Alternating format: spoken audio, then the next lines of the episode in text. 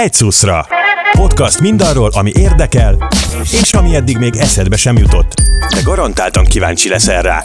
Furcsaságok, izgalmas történetek, egy szuszra.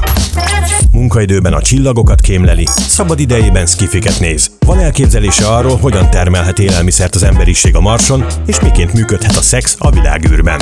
Az Egy Szuszra Podcast eheti vendége Molnár László csillagász.